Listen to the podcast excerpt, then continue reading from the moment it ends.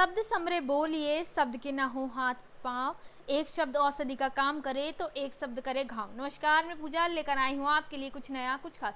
कबीर का ये दोहा हमें शब्द के बारे में बताता है। उसके मायने के बारे में बताता है कि शब्द का प्रयोग सोच समझ के किया जाना चाहिए। जिस तरह तीर से निकला बाण जिस तरह तीर से निकला बाण एक बार छूट जाने पर दोबारा वापस नहीं लिया जा सकता, ठीक उसी तरह एक बार शब्द बोल दिए जाने पर वापस नहीं लिए जाते। इसलिए शब्दों का प्रयोग बहुत सोच समझ कर किया जाना चाहिए। एक शब्द जहाँ किसी व्यक्ति के घावों को भर देता है तो वहीं दूसरा शब्द उसके को वो घाव कर जाता है जिसे ताउम्र इंसान भुला नहीं पाता है। इसलिए शब्द का प्रयोग बहुत सोच समझ कर किया जाना चाहिए। आज के समय में जब हम बात करते हैं भाषा की तो हम देखते हैं नवाचार के नाम पर उसके साथ खिलवाड़ किया जाता है, उसे बिगाड़ दिया जाता है और कहा जाता है वो जन की भाषा होगी, वो आज के समय की भाषा होगी, ये कहकर उसका स्टैंडर्ड और ख़राब कर दिया जाता है। दोस्तों, हम सबको ये समझने की ज़रूरत है कि उस चीज़ को हमें नहीं बिगाड़ने का कोई हक है जो आ जो जो लंबे समय से बेहतर होती आ रही है, जिसका अपना एक अच्छा स्तर है, फिर क्यों बिगाड़ने पे तुले हैं हम? और हमें समझना चाहिए, परिवर्तन संसार का नियम ज़रूर है, लेकिन परिवर्तन अच्छा होना चाहिए।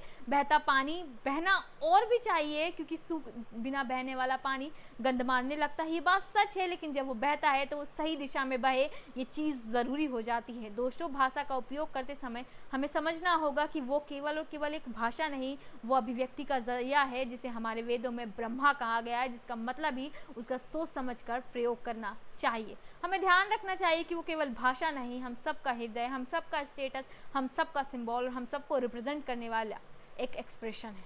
धन्यवाद।